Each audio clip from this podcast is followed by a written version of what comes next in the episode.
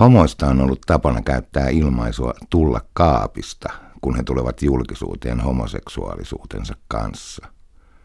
Olen jo 56-vuotias mies, eikä minulla ole ollut juurikaan kaapista tulokokemuksia. Ehkä jotain mitätöntä salailun tunnustamista. Mutta vihdoin nyt taitaa olla käynnissä juuri sellainen kokemus.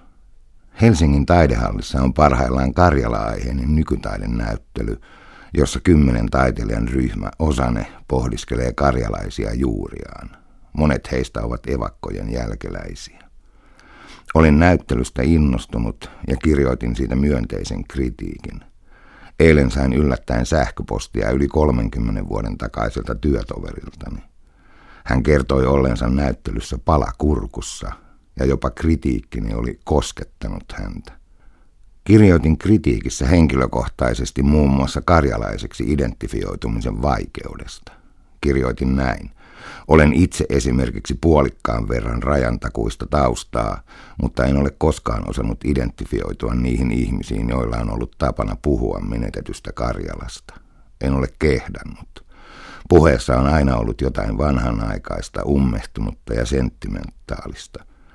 Kasvoin amerikkalaislähtöisen elokuvan ja rockmusiikin parissa, ja nuoruuteni ainoa kiinnostava Karjala-juttu taisi olla Sleepy Sleepersin albumi Takaisin Karjalaan.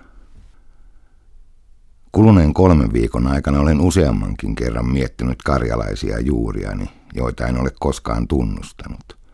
Olen miettinyt syitä tähän, ja olen miettinyt myös sitä, mitä paikallinen identiteetti todellisuudessa tarkoittaa, miten se rakentuu, mihin sillä pyritään. Myös sitä, miten se konstruoidaan, koska eihän puhtaita paikallisia identiteettejä nykyaikana juurikaan ole. Miten identiteetti valitaan? Useinhan on nimittäin kyse silkasta valinnasta. Vaihtoehtoja on tarjolla. Ei patriarkaalisessa yhteiskunnassakaan isän linja ole ainoa mahdollinen valinta. Isäni tulee länsi-uudelta maalta ja hänen isänsä oli jopa ruotsinkielinen, mutta hänenkin sukuhistoriansa kuuluu kieltäminen. Punakaartilaisena isoisäni koki kotiseutunsa ja sen kielen ilmeisesti lahtarien kulttuuriksi. Ja niinpä hän vankileirin jälkeen muutti stadiin ja vaihtoi itsensä ja lapsensa suomenkielisiksi. Minulla ei siis ole mitään uusmaalaista suvun perinnettä, vain neutraali tieto siitä. Äitini karjalaisuus tuntui nuorena rasittavalta.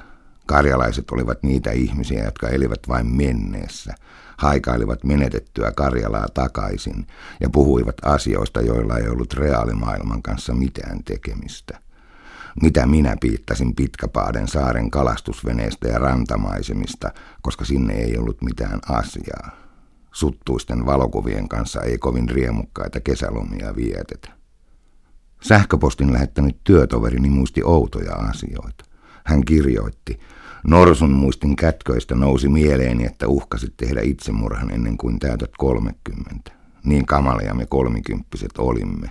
Minua kutsuit infantiiliksi kolmekymppiseksi. Oli kyllä mukavaa aikaa. Tästä sähköpostista tajusin oikeastaan aika paljon.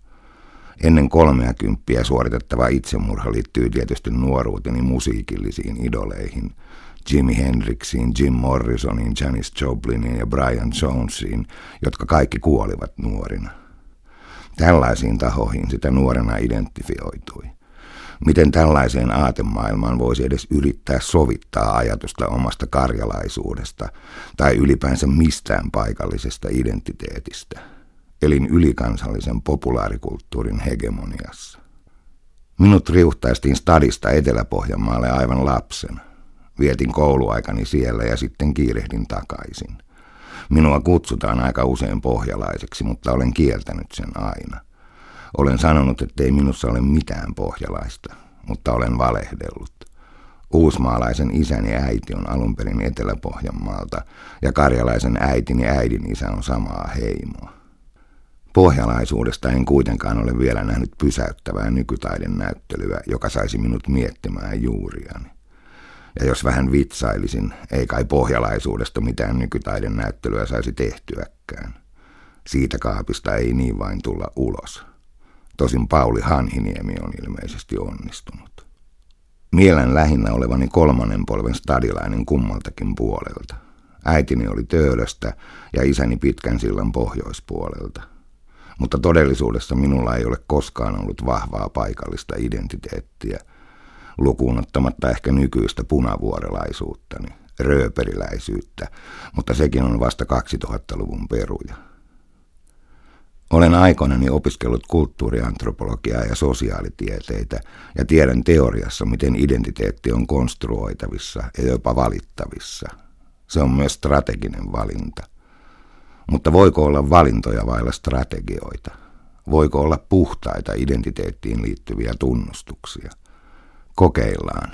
Sanon nyt ensimmäistä kertaa elämässäni ääneen. Minä olen karjalainen.